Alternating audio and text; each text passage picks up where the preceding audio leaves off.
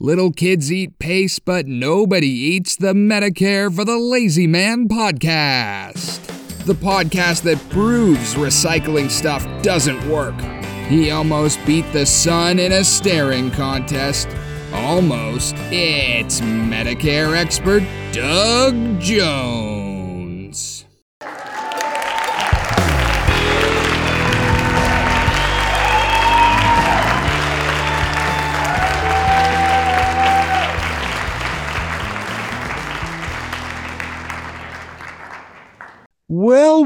Well, look who's here.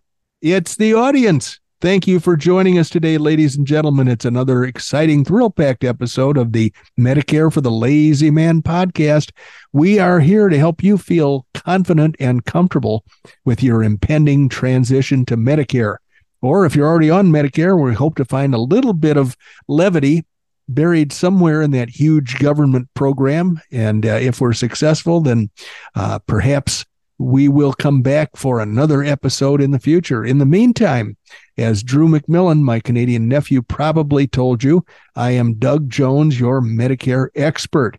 What I did for you was to write a book entitled Medicare for the Lazy Man 2023. And then I sent the transcript of that book to Amazon.com and to BarnesandNoble.com. And now they have turned it magically into an actual tome, an actual volume of incredibly helpful information about Medicare. They put it on sale so that you can tap into that incredibly helpful volume of information anytime you wish. I would suggest that you go to Amazon.com because they've got the widest range of editions. You can have the Audible book, wherein I do all the work of reading and turning pages and pronouncing the very difficult to pronounce words. You don't have to do a thing but sit back and listen. You can also purchase the Kindle or the ebook version, which is a very, very attractively priced version of the book at about $3.80.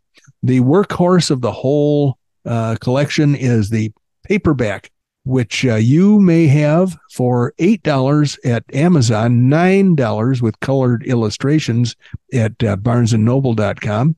And finally, Amazon has the crown, the crowning glory, the pièce de résistance, the $22 hardcover edition of the book. It is just a fantastic creation. I can't thank Amazon enough for their generosity in helping to create such a beautiful and collectible piece. $22, Medicare for the Lazy Man 2023. And I have just been told about an interesting criminal act that occurred in the Randy Carson family that he's trying to deal with right now. I don't know if lawyers are involved or not, but I know it's going to be a subject of conversation around the dinner table for quite some time to come. Randy, are you able to share that with the audience? The horrible criminal act? It's a criminal act. I'm really not sure I want to talk about it, but I will. Ultimately, it involves my grandson. He's 3 years old, and he was playing like an airplane at the daycare center earlier, with his arms out. And unfortunately, some other kid didn't watch where he was going and smacked into my grandson's finger and scratched his face. Yeah. Now it was worth a call to my daughter, and I think they're considering bringing in the Phoenix police. I don't know. There's going to be a report, a lot of paperwork, and this is going to go on to his permanent record, I understand. Yeah. Are you going to need to hire a defense attorney in order to represent him? I may. It's one of those situations where you just don't know yet. As you know, back when my I was down at that age group, ultimately I could have lost a foot in a corn picker, and my mom would have just covered it over with mercurochrome and sent me on my way. At that age, I was being taught how to mow a lawn with a power mower. And frankly, life is a little different today.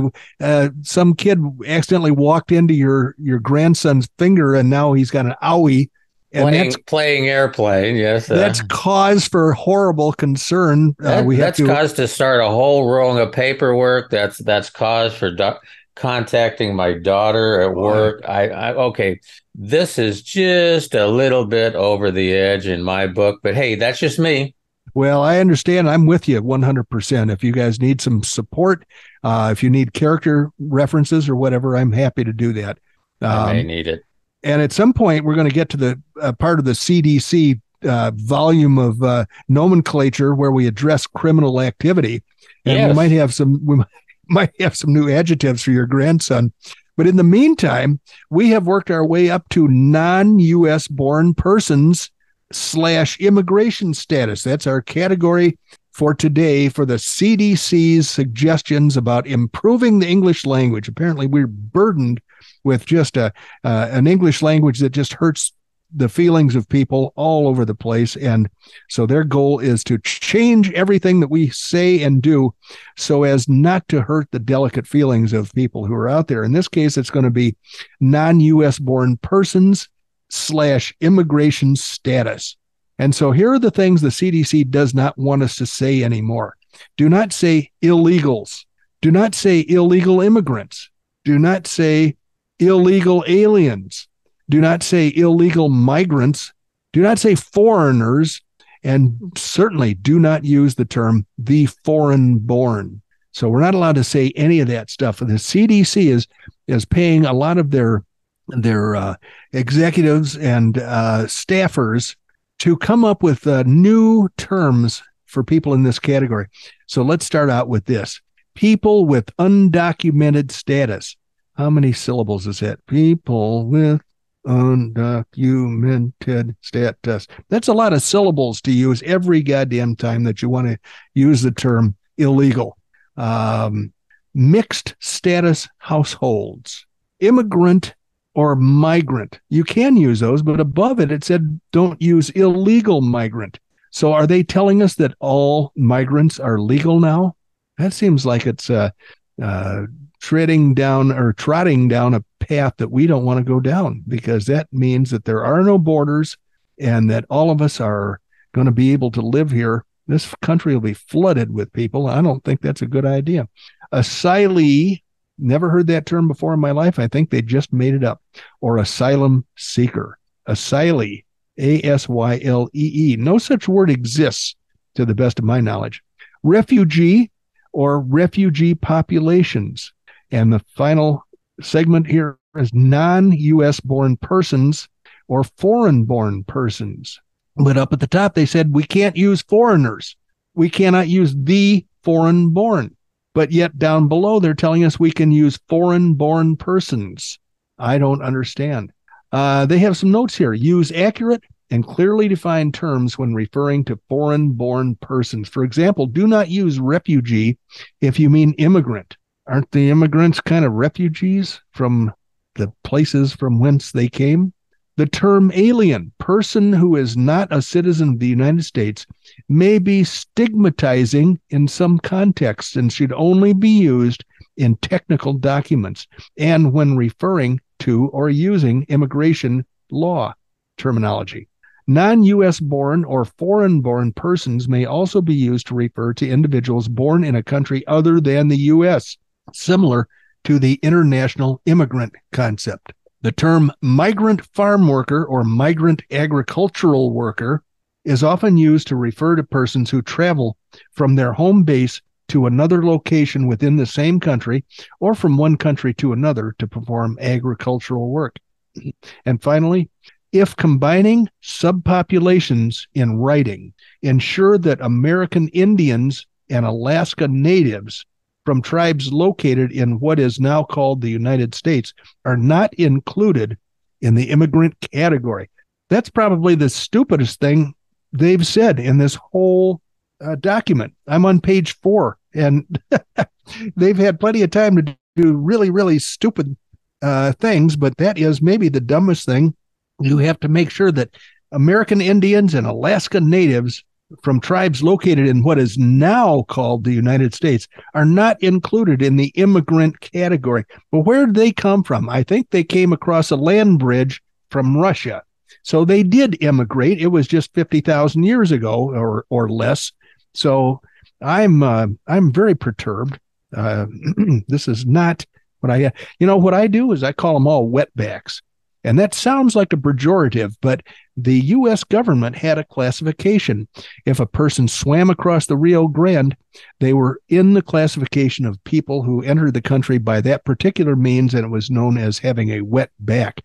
Cubans who come to the United States will either have a wet foot or dry foot status, meaning if they are stopped before they actually touch land, they have wet foot. They are in the wet foot classification. If they manage to make it to dry land and they're standing on the beach in Florida, then they are in one of the keys, then they are dry foot and they are able to fall into a different, more benign classification. So I'm saying my term wetback for all immigrants is the one I'm going to use until somebody comes up with a reason to stop me. Okie dokie.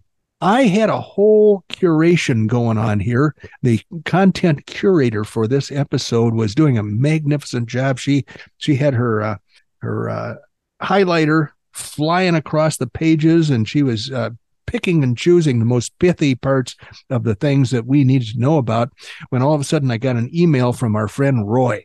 Roy said, "Oh, my God, look what I just found in the Wall Street Journal. I think you can probably make use of it." So we cleared the curation off of the table, threw it all on the floor, and immediately I printed off Roy's contribution to our episode today, and I wanted to attack it. I believe the content curator told me there might be a landmine buried in this thing, so I think it's going to be more interesting because it's going to be it's going to need a little correction from me, is my understanding.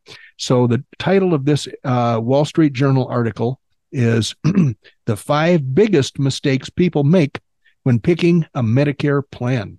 I can't think of anything more related to our Medicare content here. And it's by some foreigner who's probably a wetback. I can't even pronounce the name. It's multisyllabic first name and multisyllabic last name. If you're thinking about retiring or already covered by Medicare, you might be overwhelmed by all the choices out there. No wonder so many people make poor choices about their plan. At the same time, those mistakes can be disastrously costly. Healthcare matters more the older we get, and we also need more of it. With that in mind, here's a look at mistakes people make all too often when selecting Medicare options, how they can make better choices, and what types of plans this person recommends. Mistake number 1, underestimating the cost of traditional Medicare. First, let's get some jargon out of the way. Traditional Medicare, which is offered by the government, has 3 parts, A, B, and D. It isn't a typo that I left out part C. So she goes on to say, Part A covers, I think it's a she anyway, Part A covers care for inpatient hospital services, among other things. Part B covers physician services, and I would add, this is Doug talking, outpatient treatment of any kind. That's testing, that's emergency room treatment, any treatment you get that you're not admitted to a hospital is going to come under Part B, which is outpatient treatment. Part D, as in dog, is for prescription drugs. We'll cover this later. The big appeal of traditional Medicare is that you can visit any hospital or doctor without a referral or prior authorization of services. This can be very attractive if, for instance, you have doctors that you trust, if you travel a lot within the U.S., and you might need care in different places, or if you think that you might benefit from treatment that a private insurer may deny. Yet many people don't really weigh the options when considering traditional Medicare. Instead, they choose it without, well, actually choosing it. The reason is Social Security. If you claim Social Security before age 65, as almost half of Americans do, the Social Security Administration automatically enrolls you in traditional Medicare when you turn 65. As such, traditional Medicare, for many, is the path of least resistance. Traditional Medicare, though, may be a bad fit for your needs and your wallet. The plan's flexibility comes with significant costs. True, Part A premiums are often zero for those who have worked for at least 10 years. And Part B carries premiums that are based on your income. For most people, the Part B premium comes to about $165 a month, but can rise to over $500 a month per individual if your household modified adjusted gross income exceeds a lot of money. With traditional Medicare, meanwhile, a hospitalization, with some exceptions, is accompanied by a $1,600 deductible. Likewise, a hospital stay longer than 60 days. So here's the deal with Part A of Medicare. If you get thrown into the hospital, you owe $1,600 as a deductible for Medicare Part A the first day you're in. Then you get 59 more days that are completely free of charge. The Medicare program will pay all Part A charges for you. No further deductible or cost sharing until day number 61. Well, if I'm going to be in the hospital for 60 days, I think a $1,600 deductible is going to be the least of my concerns. So let's see, a hospital stay longer than 60 days carries a $400 copayment per day, and a skilled nursing facility stay longer than 20 days will cost $200 a day. You will also be responsible for 20% of the Medicare-approved cost for physician services during your hospital stay.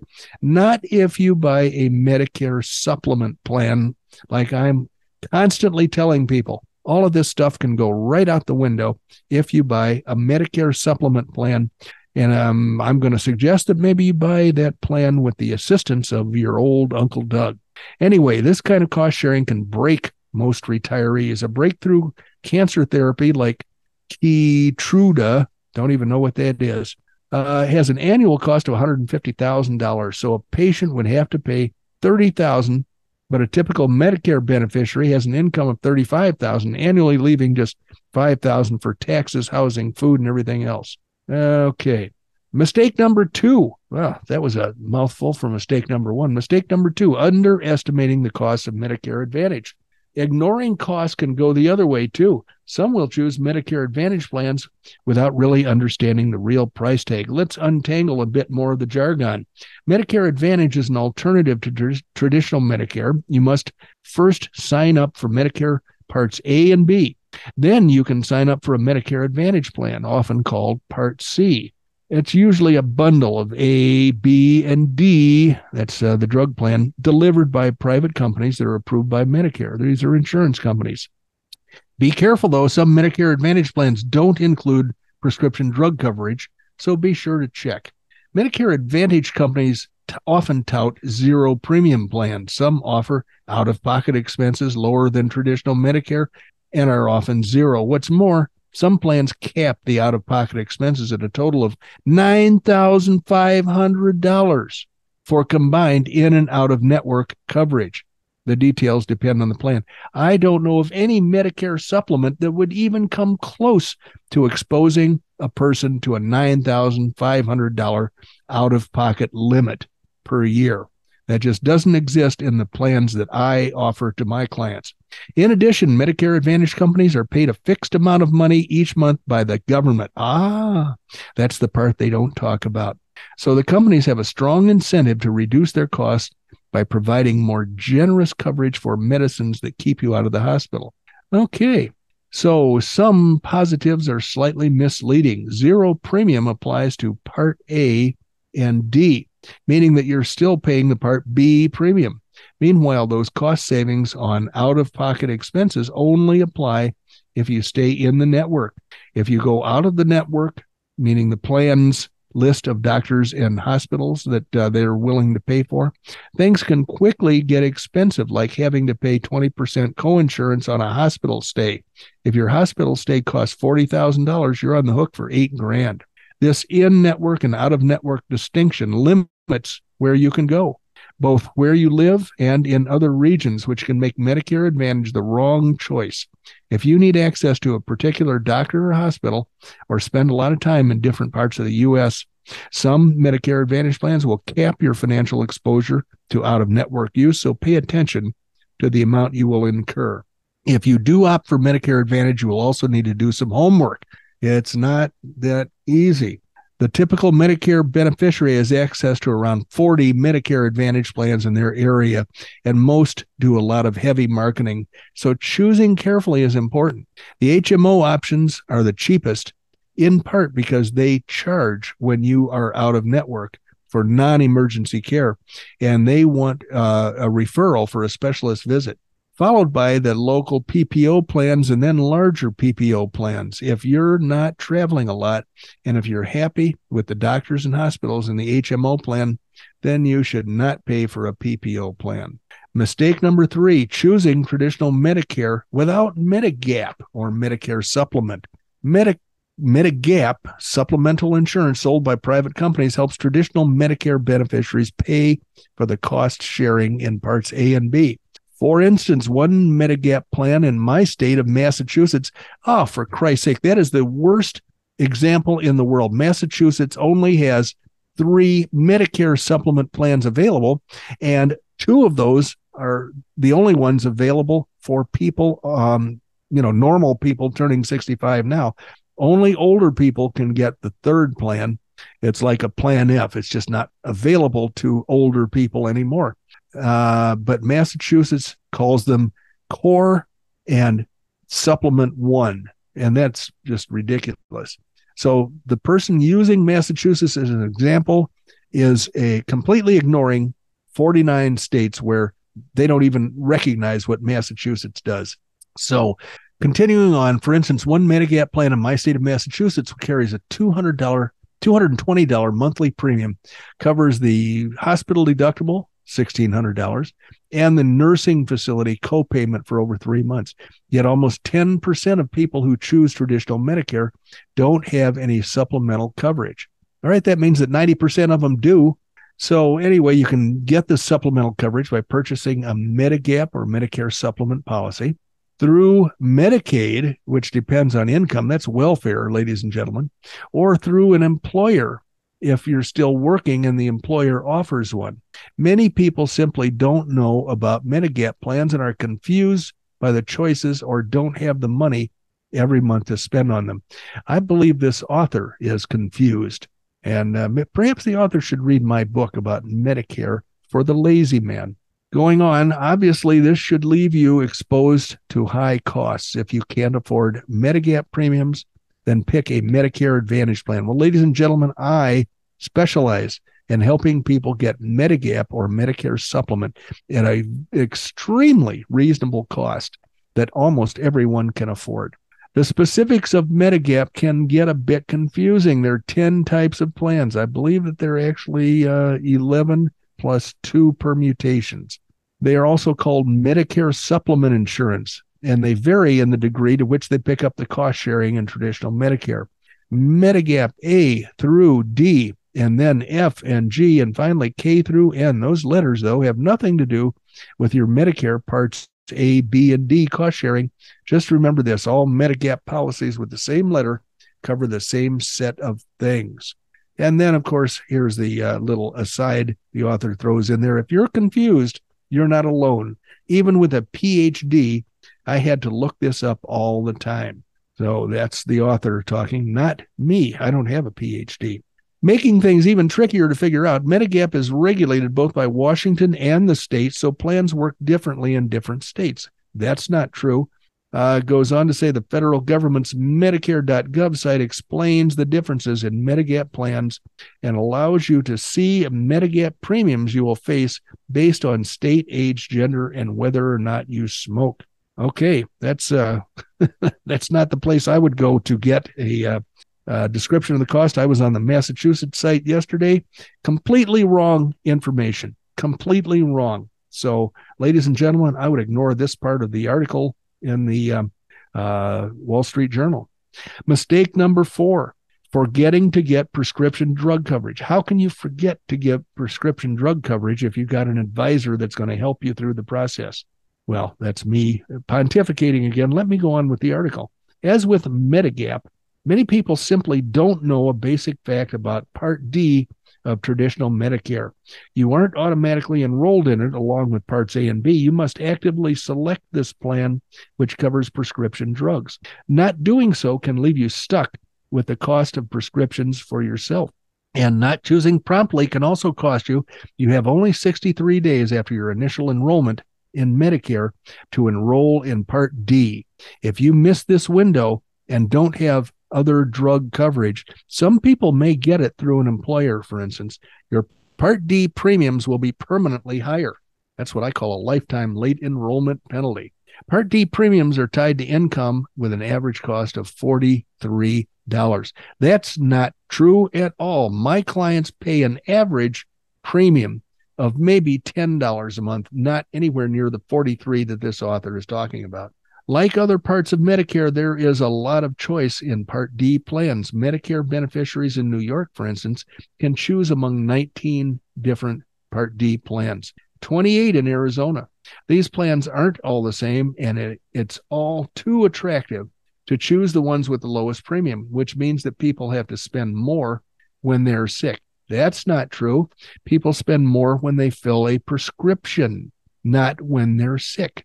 Small expenses like $5 and $10 on prescription drugs have been shown to discourage patients with chronic diseases from taking lifetime medicines, leading to hospitalization and death. Okay, that's. I think that statement speaks for itself. I'm really. I can't blame my friend Roy for the inaccuracies in this article. I can only say, be very skeptical when you read articles like this.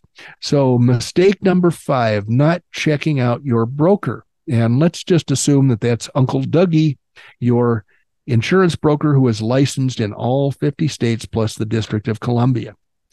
The article goes on to say sorting out all of that takes a lot of work, so it's understandable that 1 in 3 Americans turn to insurance brokers to advise them on which plan to choose. Here, too, things aren't as simple as you might think. Brokers can be extremely helpful, but routinely neglect to tell their customers that they are paid $400 to $500 per enrollee by insurers, often to sell more expensive plans, which creates a fundamental conflict of interest in the advice they provide. So if you go down this path, make sure to ask them questions about their incentives, the plans they're not telling you about, and whether the discounts they are offering you will dry up in a year or two. If you asked me to simplify things and suggest a choice that would work for most people, and this is the author of the article talking again, not Uncle Dougie, then I would encourage you to pick a Medicare Advantage plan that has prescription drug plan attached to it.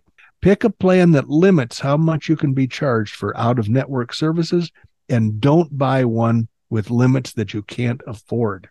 If you're filing your taxes jointly and are fortunate to have more than $250,000 in income, consider traditional Medicare with a Medigap policy that covers all of your Part A and Part B care.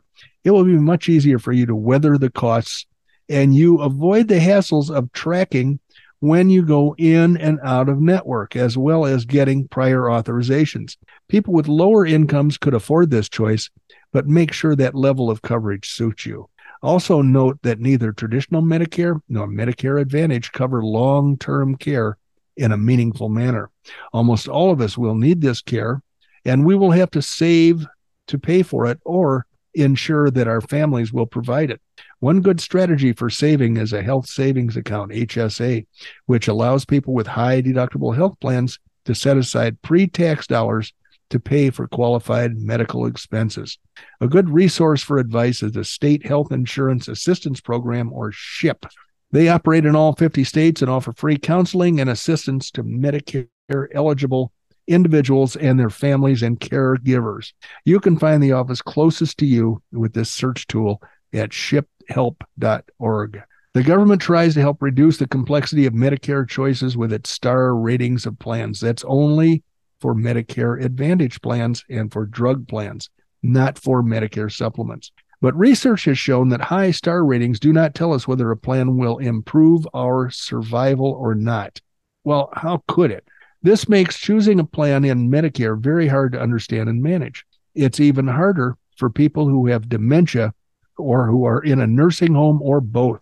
All of this information means more work, but ensuring you're properly protecting your health and your pocketbook is worth the effort.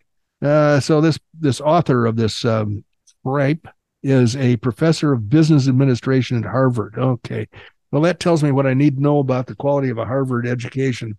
Randy, I'm pretty disgusted by all of the inaccuracies in this article that was published in the Wall Street Journal. I'm just... Well, obviously, this professor from Harvard is out of his element. his or her, I can't tell from the name. It's let me look at the CDC list, some person of foreign extraction. Oh, okay. So it could be a non-woman or a non-male. We don't know. Precisely. Or a non-binary, okay. Whatever. Okay. Well, yeah, there is that problem. But bottom line is, I don't think if I was him or her, I would be writing an article on something I very clearly didn't know very much about. It's disappointing to think that a Harvard graduate is falls prey to such confusion.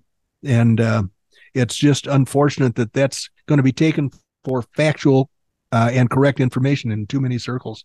Well, and on top of that, didn't you say it was published in the Wall Street Journal? I sure did. Yeah, they're really on top of it too, I see. Well, not today, apparently. So anyway, that doesn't surprise me because, you know, like I always say, if it's on the internet, don't believe everything you read because you don't know who wrote it and you don't know what their axe was to grind. You're absolutely correct. There was an axe, I believe. Yes. So anyway, our 75 cents is gone, Doug. That's really hard to believe, Randy. We need to land the plane and bring the bus into the station. However, before I do, I always like to mention Doug's email address. He gets so excited in the mornings when there's something for him to read. You can send it to Doug at DBJ@MLMMailbag.com. Excuse me. As Doug said, he's licensed nationwide to help you with your Medicare supplement or Medigap planning, whatever you know it as. Or you can check us out at MedicareForTheLazyMan.com. We would really appreciate you finding a place to give us a review on the podcast and or the book. Just a couple words would be awesome. It doesn't have to be anything long and laborious. Just say, I like this book. I like this podcast. It's good enough. But last but not least, we want to thank you for joining us. You could have been 100 different places and you weren't. You were here with us, joining us at Medicare for the Lazy Man podcast. And ultimately, we really appreciate you joining us. We didn't have to shush anybody. We didn't have to do anything today. It was just really, really pretty much calm. Yes, that's the way we like it. So anyway, I think we talked about time blindness in an earlier episode. Yes, we did. If you happen to be one of these individuals that is time blind, let me help you with that. You have just spent about 32 and a half minutes with Doug Jones, the anti-insurance insurance guy, originally from Oklahoma. No more. He's camped out in the high mountains behind Cave Creek, Arizona, with, as I said in last episode, with his Army surplus watch. What's my altitude, Randy? It is coming in today at 15.7. Ooh, boy, that's a tough one. Well, ladies and gentlemen, thank you so much for joining us. We'll look forward to having you again at our next episode. Bye-bye.